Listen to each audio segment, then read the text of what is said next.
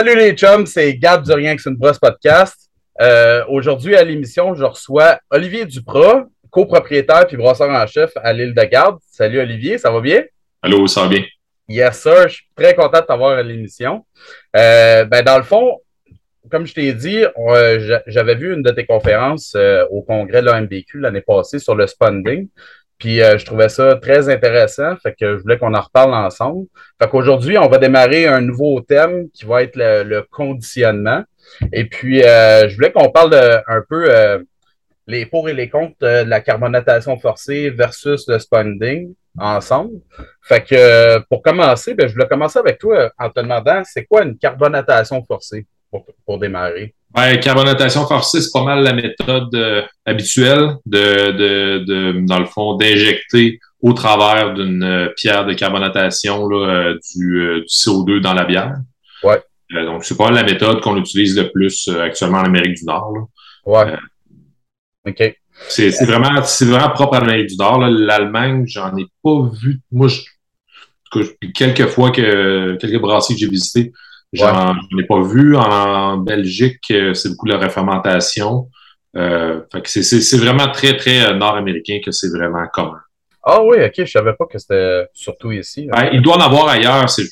Entre les places que je suis allé, il n'y en avait pas tant que ça. OK. Qu'est-ce que ça implique comme équipement et comme temps faire de la carbonatation forcée Ben, la carbonatation forcée, c'est dans le fond ce que ça prend dans, dans les cuves, ça prend une pierre de diffusion euh, pierre de carbonatation. Euh, ça pourrait se faire aussi en, en, ajoutant juste euh, dans, dans, la cuve, une cuve salée dans le fond, là, ajouter du pressuriser la bière, mettons la mettre à 15 PSI à 0 degré pendant quelques semaines ou à 30 PSI, même si bon, il faut des cuves spéciales pour ça. Ouais. pendant moins de temps, là, donc ça, ça, ça se fait aussi. Mais euh, normalement, quand on parle de carbonatation forcée, c'est vraiment du gaz du CO2 qui est au travers d'une pierre de carbonatation. Dans le fond, le nom le dit, c'est que tu forces le CO2 dans le liquide, puis euh, à mesure que la pression va augmenter, le CO2 va être euh, diffusé dans la bière. Ouais, c'est ça, va se dissoudre. OK. C'est quoi, qu'est-ce que tu dirais que c'est les pour et les contre la carbonatation forcée? Carbonatation forcée, c'est simple à utiliser, c'est rapide, c'est facile à. Quand on est un peu habitué, c'est c'est la méthode peut-être la plus simple pour bien avoir le bon euh, niveau de CO2, le, vraiment le, niveau juste qu'on euh, qu'on recherche. Mm. Euh, les autres méthodes, ben, certains sont peut-être plus habitués que, que, que, que nous autres, là, que des brasseurs nord-américains, mais c'est quand même, il y, a, il y, a, une certaine partie qui est plus difficile à, à gager, là, à arriver juste. Ouais, comme la reformatation en bouteille, tu sais, ça prend un labo, euh, des, euh, des calculs, euh, en tout cas. Ouais, c'est ça. Puis facilement, tu peux mal mélanger ton liquide, il y a certains problèmes. Mm. Carbonatation forcée, tu mets la, la, le CO2, branche le CO2 là-dessus, mets une pression, puis ça, ça, fonctionne à tout. Mais pour les comptes, il faut dire aussi, tu as plus de risque de contamination aussi, évidemment, avec la pierre. La pierre, oui, qui est un risque de contamination. Euh, ensuite de ça, moi, ce que je remarque en carbonatation forcée, mes bulles sont un petit peu, ma mousse est un petit peu moins belle. Mhm. Euh, l'explication que je donne à ça, c'est que souvent, peut-être que je fais des carbonatations forcées trop rapides. Peut-être que s'il était plus lente, ben, il y aurait moins de, de, de, mousse qui se créerait dans, dans la cuve. Euh, je sais pas pourquoi, mais en tout cas, les carbonatations forcées que moi je fais, je me rends compte sur la mousse que ça a, ça a un impact. Ouais, ben euh, je m'en je m'en rends compte moi aussi parce que c'est surtout avec ça que j'ai travaillé moi aussi là. Puis euh, ouais, je me rends compte des fois il y a des bières, peut-être plus euh, ben comme des lagers, mettons, là, que tu vas avoir un peu moins de mousse, on dirait, surtout si tu es pressé dans le temps, puis tu essaies d'en mettre un peu trop, un peu trop vite, ou enlever l'oxygène, on dirait que tu perds beaucoup de tenue de mousse là-dedans. Euh, euh, maintenant, on parle du spunding. Euh, c'est quoi le principe du, du spunding, puis d'où est-ce que ça vient? Ben, spunding, dans le fond, c'est que on... le principe, c'est de, bloquer la cuve vers la fin de la fermentation. Donc, en, fermant la cuve, le, le, gaz carbonique va se rester, va rester à l'intérieur de la cuve, va, va gazer la bière. Je dis fermer la cuve, mais dans le fait, c'est qu'on va utiliser une, une sponding valve. une valve qu'on va pouvoir réguler une certaine, une certaine pression dans le fond de, CO2. Puis au-dessus de cette pression-là, la, pression va sortir de la cuve. Donc, c'est vers la fin de la fermentation, quand il reste 5-10% d'atténuation, plus autour de 10 que là, on va installer notre, notre sponding. OK. Puis d'où est-ce que ça vient? Parce que tu en as parlé un peu tantôt, tu as fait beaucoup de, voyages là, euh, en Europe pour aller voir. Euh, parce que vous aimez, vous faites beaucoup de lager euh, à l'île de Garde. Fait que d'où est-ce que ça vient exactement, cette technique-là? Ben, je ne peux pas dire l'origine exacte, mais d'après moi, les, Allemands ont ce terme-là, spunding. Ils vont parler de, de spunding apparat, qui est la spunding valve. Ils vont parler de bière qui est ungespundet, qui est une bière qui justement qui est pas spundée. Donc, l'impression que le, le, terme, en tout cas, le, le terme vient, euh, euh, vient de là. Les Allemands ont quand même pas mal travaillé sur la, la commercialisation du procédé de, la, de, de fabrication de bière, donc j'imagine que ça vient de d'eux.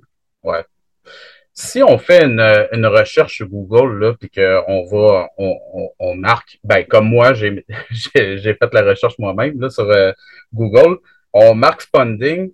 Euh, les, les, les, premières, euh, les premiers résultats qui vont sortir, ça va être une méthode pour les lagers. Est-ce que tu dirais que ça peut s'appliquer à pas mal tous les styles, cette méthode-là? Euh, ça pourrait s'appliquer sur les ales aussi. la difficulté qu'il va y avoir, c'est la, la, la, vitesse. Que, parce que, tu sais, il faut sponder la bière vers la fin de la fermentation, mais tu sais, une ale, ça va très, très vite. Mm. Donc, sponder la bière, ça peut être difficile. Euh, il y a plusieurs brasseries que moi je connais qui, vers la fin de fermentation de leur ale, ils vont simplement fermer la valve, puis ça va, il y a un peu de CO2 qui va s'accumuler, puis ils vont la terminer après ça en carbonatation forcée. Donc, euh, c'est un peu la, la difficulté, mais oui, dans le fond, ça pourrait être fait avec plusieurs styles, tout dépendant de la souche de levure. Il y a des souches de levure qui sont beaucoup plus sensibles à, la pression. Pour ces souches-là, c'est peut-être euh, c'est peut-être plus, plus difficile. Euh, mais pour un paquet de souches de lager, même celles euh, qui font beaucoup, les gens ont, peur d'un fois euh, quand on dit ben là, on va fermer la valve, la cuve dans le fond en fin de fermentation. Les gens ont peur du, euh, du soufre, dans, de, que dans le fond, il y a des volatiles qu'on veut pas qui se restent dans la bière. Moi, il y a un, deux brasseurs allemands qui m'avaient dit que c'était l'inverse, au fait. C'est que ce qui se passe, c'est que le CO2, mais j'ai jamais, j'ai regardé dans, dans, mettons, les livres, le Kunz, là, le, certains ouvrages, j'ai jamais rien vu qui, qui confirme ça. Mais euh, ce, que, ce que les brasseurs me disaient, c'est que le CO2 entre dans la bière et les volatiles sortent. OK. C'est vrai que moi, toutes les fois j'ai utilisé ma, j'ai une souche, euh, ma souche de, de, que je fais de la lager la calorbeer avec ça, c'est une souche qui fait beaucoup de soufre, mais c'est pas un problème euh, dans le produit final. J'en ai une petite pointe, mais qui est parfaite pour, pour le style. OK. Mais justement, pour les auditeurs, là, ça peut peut-être aider, mais moi, justement, depuis que j'ai vu ta, ta, ta conférence, on a commencé à faire quelque chose, c'est que on n'a pas de spunding valve à proprement parler. Parce que veux, veux pas, bon, euh, on va y revenir, mais il y a un prix à ça, etc. euh, mais euh, j'ai commencé à faire, tu sais, quand on fait le repos diacétyl, mettons que je, monte à de 2 ou 3 degrés pour faire mon repos diacétyl, je ferme le gicleur justement à ce moment-là. Et puis, ça me permet justement de, baisser le taux d'oxygène qui pourrait éventuellement rentrer après. Et puis, ça aide à, à carbonater, justement. Rendu en BBT, tu en as pas mal moins à aller chercher. Puis, ça peut aider pour la, tenue de mouche, justement, puis euh, tous les problèmes qui peuvent s'en suivre. OK. Puis, euh, qu'est-ce que ça implique comme équipement puis comme temps, justement? Ben, comme équipement, idéalement, ça prend une, une spunding valve, des valves ajustables. Moi, je les prends, c'est une compagnie qui s'appelle Arcon ND aux États-Unis. C'est des, des valves je pense, je, pense que ça vient des, certaines valves d'Allemagne qui sont modifiées. Euh, il existe des modèles chinois aussi que j'ai vus. Je peux pas dire si ça fonctionne euh, ou non. Hmm. Donc, idéalement, c'est sûr que ça prend ça. Euh, ça serait possible aussi de faire, si on suit bien la, ce qui se passe dans le cuve avec un gauge à pression, voir la pression augmenter, la diminuer tranquillement. Ça arrive, moi, que simplement, je ne mets pas de spawning valve parce que je le sais que, mettons, que mon timing est pas bon, je suis pas mal vers la fin de ma fermentation je vais la fermer, la valve. Je vois la pression augmenter. Bon, habituellement, en stage, je le sais que ça augmentera pas trop, mais ça m'est déjà arrivé que ça, monte plus. Je fais juste ouvrir la valve, sortir le surplus de pression. Puis absolument, je suis d'avoir mon, euh, mon, mettons, point 7 bar que, que, que, je cherche à avoir pour les bières que je fais. OK. Mais dans le fond, là, une spanning valve, ça, dans le fond, il y a une check valve là-dedans, dans le fond. C'est une check valve au final, fait que j'imagine qu'on pourrait en faire, entre guillemets, à moindre coût, j'imagine. C'est une, une safety valve, une check valve. Si, euh, si tu veux ta, ta, bière à 15 PSI, euh, ben, mets-toi une, euh, une, une, dans le fond, une safety mm. de, de, de, 15 PSI. 15 PSI, c'est sûr que si on fait un lagering long, ça va quand même, ça va être en, mettons, tu, peux monter à 2,7, 2,8, 2,9, 3 de, ah ouais, okay. de volume, là, mais okay. c'est ça fonctionne. Ouais. une safety à 10 PSI, tu dis, ben bon, je vais faire mes, mes, mes, mes bières à, à, 10 PSI, ça fonctionnerait. Mm. Fait que dans le fond, il y a moyen d'en le faire à moindre prix. sais. Parce que si tu vas regarder les, les valves, euh, je me souviens pas des prix que j'ai vus récemment, mais c'est au moins une centaine de pièces facilement. Ah, pour que... les brasseries, là, un bon modèle, c'est 3, 4, 500 pièces. Ah ouais, c'est ça. Oh, ouais, celle que j'ai, il y en a que j'ai essayé plusieurs modèles, puis non, c'est ça, c'est ouais, quand même assez dispendieux. Fait que quand tu as 10 fermenteurs, ça, ça monte quand ça même monte assez rapidement. Ouais. Euh, il y a une question qui me vient à l'esprit, côté lavage, puis tout, euh, pour une spanning valve, y a-tu quelque chose, qu'est-ce que tu fais de différent avec ça? Chaque modèle, et, tu parles pour le, la, laver la, la valve en tant que tel? Ouais, c'est ça, ben, tu sais, d'un point de vue là, de, sur toute la, la cuve, là, comment ça marche? Est-ce que tu vas la défaire à part puis tu vas la Oui, je, je la défais. Il faut défaire chacun des morceaux. Okay. Euh, parce que oui, on remplit nos cuves le plus possible. Fait que oui, il y a de la bière qui rentre dedans. Mm. Mais c'est ça, ça. faut prendre des modèles qui, qui se défont. Euh, parce que oui, ça, ça, ça se beaucoup. Puis malheureusement, ces valves-là, moi, je les trouve c'est difficile à laver. Il y a okay. ben, check valve ou c'est comme une check valve avec plus de raccoins. Fait que, euh, non, c'est ça, c'est, c'est pas, c'est pas simple à laver, ces, ces valves. Fait que c'est comme un trempage, puis euh, tu essaies de les défaire, tu frottes un peu. Ouais, c'est ça, passe de l'eau, un petit peu de l'eau tiède, euh, frotter un petit peu à l'intérieur là, quand, que, quand il y a de la, de la levure qui s'est ramassée. Mm -hmm. moi, j'ai des genres de Q-tip que je rentre en dedans pour le petit modèle que j'ai, là, puis ça. ça... Good. Euh, qu'est-ce que tu pourrais dire qui sont les pour puis les contre du spawning? Euh, les pour, ben, c'est ça, on en a parlé, c'est la tenue de mousse, euh, qui est vraiment euh, exceptionnelle. Il y en a, ben, il y en a un autre, je ne sais pas si on peut mettre ça dans le spawning, mais moi, la façon dont je fonctionne, c'est que je fermente les bières à peu près une semaine, huit, maximum neuf jours, les lagers, là, en, en cylindro conique. Après ça, je les transfère en cuve de conditionnement. Okay. Euh, c'est là que je fais mon spawning. Fait que moi, dans le fond, la méthode que je prends, euh, ça m'aide pour, la, pour récupérer la levure. Parce ouais. que je transfère la bière, puis là, la, la, la, levure est tombée dans le fond. Ça, c'est, c'est pas plus facile de récupérer de la levure quand la bière au-dessus n'est pas là. Euh, ouais. Par contre, le défaut de, la, de, de, de spawner une bière, c'est que quand tu as besoin de récupérer la levure, là, c'est pas mal plus compliqué. Euh, parce ah qu'il y a certaines levures, ben, il y a certaines levures qui vont vraiment pas aimer la pression. Okay. Euh, donc là, c'est, c'est, certaines souches, ça va être plus difficile. Okay. Euh, certaines souches, il n'y a, a, pas de problème. On a essayé récemment euh, une fermentation euh, euh complète, là, mais on a fait ça même plusieurs fois. Là, que du début de la fermentation, là, le lendemain, il y avait une spawning valve. Puis okay. on a spawné la bière tout le long, on a récupéré la levure, ça a bien été. Mais ça, c'était, j'imagine que c'est la, la, souche qui, qui aime ça. Là. C'est pas toutes les souches qui vont aimer être sous pression tout le temps. Ben justement, tu m'amènes une question que j'avais dans ma tête. pourquoi, dans le fond, on le fait pas directement au début de la fermentation mettre une spawning valve? C'est vraiment, oh, oui, c'est, c'est la, la, viabilité de la levure. C'est vraiment les levures. C'est que... OK, c'est vraiment juste à quoi. OK. Oui, sinon, euh, ben, pourquoi pas? On commencerait tout il y, a des, il y a des lagers qui se fermentent sous pression, et même une levure, je pense, de White Lab ou East, qui est comme euh, que, que, tu peux fermenter directement sous pression. Okay. Mais c'est vraiment c'est ça, ça dépend des souches. Fait que ça va dépendre de la souche que tu utilises. OK. Ouais. OK. Euh, ben dans le fond, on en a. Ma prochaine question, c'est quelle méthode de carbonatation tu utilises chez vous? Mais j'imagine que c'est euh, la spawning, mais est-ce que tu fais les. Ben, au fait, on les utilise toutes. On utilise, ah, ouais? la, oui, on utilise la carbonatation forcée beaucoup pour les, euh, les mettons, les, les, on fait beaucoup de bières anglaises. Donc, okay. Euh, on a de la conditionnement en casque euh, pour les bières anglaises. Puis pour les, les kegs de bières anglaises, ben, c'est de la carbonatation forcée. nos saisons, on fait du, on fait de la réfermentation Euh, nos on fait du, là, c'est du spice, on rajoute du mou euh, au lieu du sucre dans le fond dans la bière. Euh, j'ai essayé du Krasening aussi dans les dans, dans, dans la. J'ai pas encore essayé de Krasening dans les dans les lagers. Donc on, on utilise puis tu sais de la carbonation forcée, j'en fais les lagers là, je, je vais tu sais s'il faut transférer la bière un dimanche, je suis pas disponible, c'est le lendemain j'arrive, ben je, vais la, la, la je vais la sponder, mais je vais, je vais rajouter du CO2 à l'intérieur pour avoir le niveau de CO2 que, que je veux. OK. Fait qu'il y a quand même un niveau de contrôle qui vient avec ça, puis tu es capable. Fait que c'est une méthode hybride, là, dans le fond, tu vas utiliser les deux pour. Oh, absolument. Nous, on, a le droit de le faire. On n'est pas, on pas en, en, en, Bavière où c'est la, loi de la pureté qui n'ont pas le droit de rajouter de CO2. Là, eux, ils vivent avec le fait que si on pas transféré à bière un dimanche puis est rendu lundi, la fermentation est finie, ben, c'est plutôt, ta bière est moins gazée. Mais euh, nous, on peut et pourquoi, pourquoi pas. tu viens de parler de Krasening. Euh, oui. Dis-nous donc un petit mot là-dessus. C'est quoi exactement?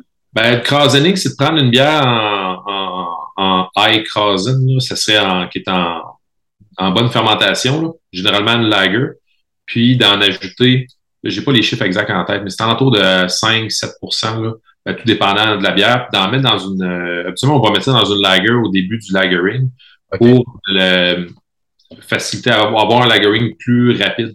La, la, bière qui est en pleine fermentation va aller bouffer les volatiles puis faire maturer la bière plus, euh, plus rapidement. Dans les grandes brasseries euh, en, en, Allemagne, en Bavière, c'est beaucoup utilisé. Dans les plus petites brasseries, ben, ils ne vont pas l'utiliser parce qu'ils ne brassent pas assez souvent.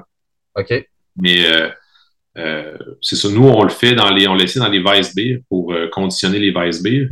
Euh, il, y a, une immense différence entre le conditionnement forcé puis le Spice puis le, le ah Pour la Weiss Beer, c'est, c'est, c'est vraiment hallucinant. puis, c'est ça, on, va essayer les trois. Dans quel sens il y a une grosse différence? Ah, le, l'espèce de, de, fruit, le, softness, du, l'espèce de rondeur de fruit euh, moi, je réussissais, je réussissais pas à l'avoir en carbonatation euh, forcée. C'est vraiment quand on a commencé à soit y aller avec du mou ou y aller avec euh, du Krasen qu'on qu'on l'avait. Avec du mou, on va avoir beaucoup plus de fruits. Avec du Krasening, souvent j'ajoute du Krasening de lager. Puis ça donne vraiment, vraiment une vice beer plus, vraiment plus, plus douce, plus, vraiment très, très balancée, mais que peut-être, à mon avis, qui me manque un petit peu de fruits à mon goût à moi. Okay. Mais on a tout essayé les, les méthodes, c'est vraiment, c'est ça. c'est, la bière, c'est la bière que moi j'adore, fait que je, je m'amuse à essayer de, de travailler ce, ce style-là. Ouais, ben c'est hot. Euh, tu fais beaucoup d'expérimentation, c'est intéressant ça. Euh, c'est quoi ton, ton, procédé? Parce que là, dans le fond, tu m'as parlé que tu vas transférer tes lagers en cuve de garde, puis là, tu vas euh, mettre la spunding valve. Euh, c'est quoi le procédé en termes de température, le moment, les contrôles que tu vas faire, etc.? Ben, au fait, euh, je peux donner l'exemple de, la, de la lager beer. Donc, la lager beer, c'est une levure que j'utilise beaucoup. C'est euh, une, levure, une levure de Keller Beer que j'ai pris dans un, un lab euh, un lab allemand là, qui m'a dit pas mal celle qu'ils prennent. Fait que c'est toi avec ça. Fait que c'est une levure qui n'a pas besoin de rest, qui reste assez en suspension, qui fait quand même pas mal de soupe. Euh, fait que ce que je fais, je fermente. Cette levure-là, elle aime bien se fermenter autour de 9, de 9, degrés. Fait que je pitch à 8 degrés et fermente à 9 degrés. Puis euh, quand je suis rendu à 65, 67 20 fois 70, euh, si je passe droit, d'atténuation, on transfère en, en cuve de conditionnement. Hmm. C'est là que je mets ma spawning valve. Euh, je la mets autour de 0.7. Euh, okay. Euh, fait que là, c'est ça, il me reste à peu près 5 à 10% d'atténuation. Fait que là, je vais aller diminuer ma température tranquillement.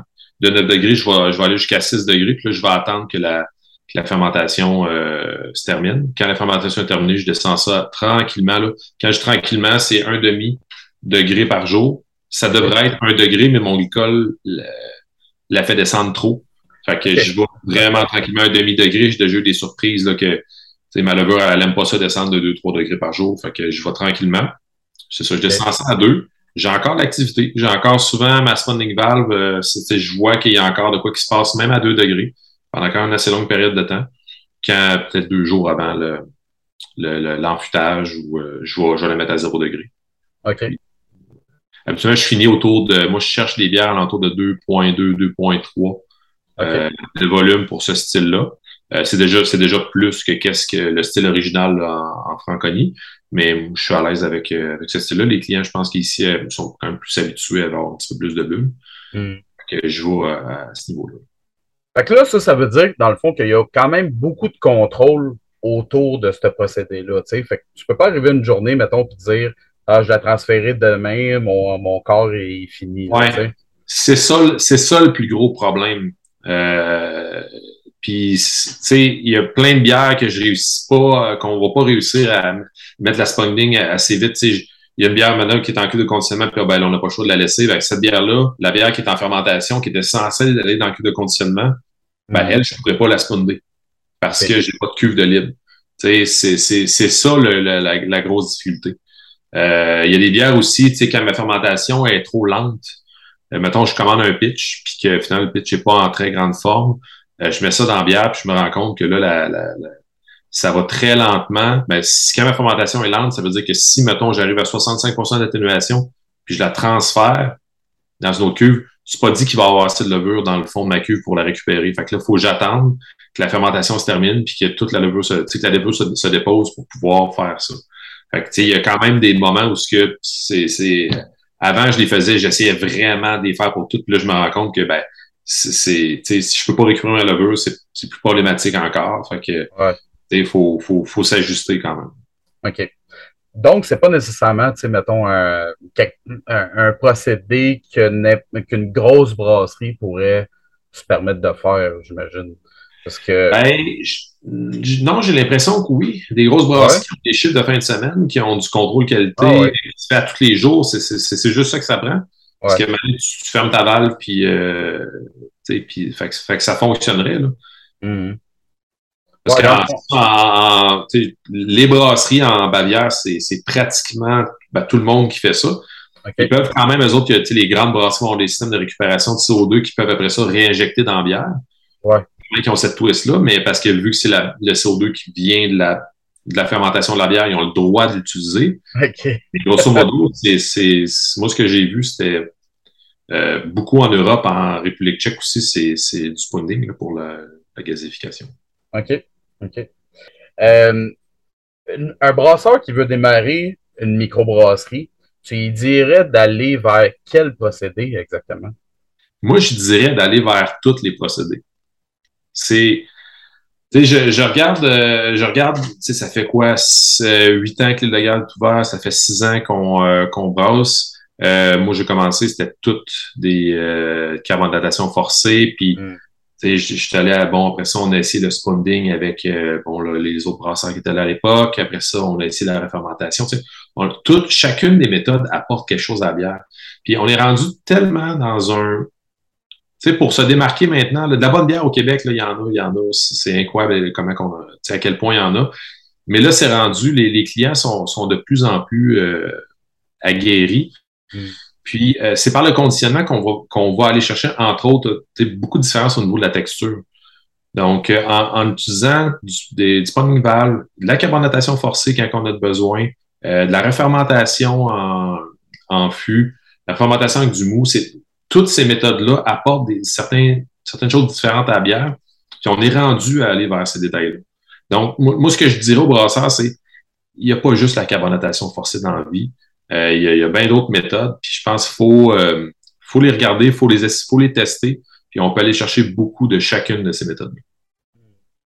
Ça serait intéressant d'en faire, euh, de faire des épisodes plus longs là-dessus, justement, parce que, d'un point de vue d'information autour de toutes ces autres méthodes de, de conditionnement-là, il n'y a pas tant de, d'informations qui viennent d'ici. ça pourrait être intéressant d'approfondir ça. Ouais. Est-ce qu'il y a d'autres. Ben là, on a parlé justement de plusieurs euh, d'autres moyens de carbonatation, conditionnement. Est-ce qu'il y en a d'autres qui. Euh, lesquels tu dirais qui valent ces deux méthodes-là puis qui devraient être plus approfondies par l'industrie euh, de la bière, de la microbrasserie? d'autres méthodes, tu dirais à part le spawning puis le forcé? Ouais. ben, c'est la refermentation, tu sais, que ce soit par du mou, par, par du sucre.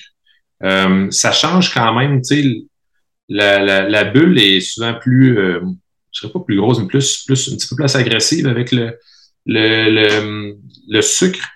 Euh, donc, ça donne quand même un, pour certains styles, moi, les, les saisons, j'aime beaucoup ça faire ça, là, les, les refermentés en fût.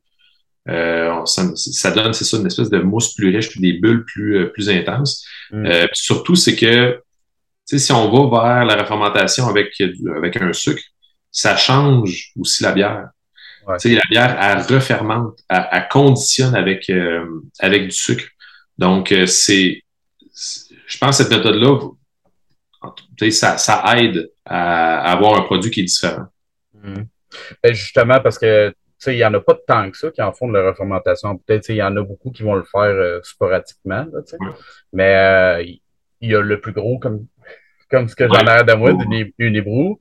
Euh, il y a Charlevoix, mais il n'y en a pas tant que ça. moi aussi, j'ai l'impression que ça, ça, devrait être un peu plus, euh, euh, un peu plus approfondi par l'ensemble des micro ouais. ben, C'était très intéressant tout ça. Merci infiniment de nous avoir partagé ton expérience. Ben, de As-tu des plugs pour l'île de Garde? Qu'est-ce qui s'en vient pour vous autres? Ah, qu'est-ce qui s'en vient, nous autres? Euh, c'est le premier samedi de décembre. Je n'ai pas la date exacte, j'ai le 2 décembre euh, en, tête, mais c'est euh, le parti de bureau. c'est un gros événement de collaboration où on invite des, des ben, moi, je vais faire une coupe de collabo avec des différents brasseurs. Puis sur le menu, ça va être le menu va être exclusivement composé de, de, de bières de collaboration.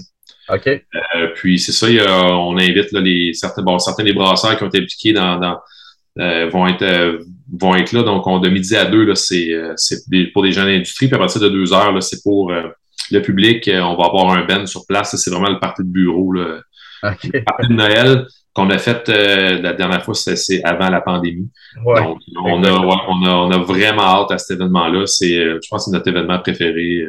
OK. À, à, moi et mes partenaires. Là, fait que. Ça va être un, un, un, méchant beau party. C'est quelle date tu nous as dit?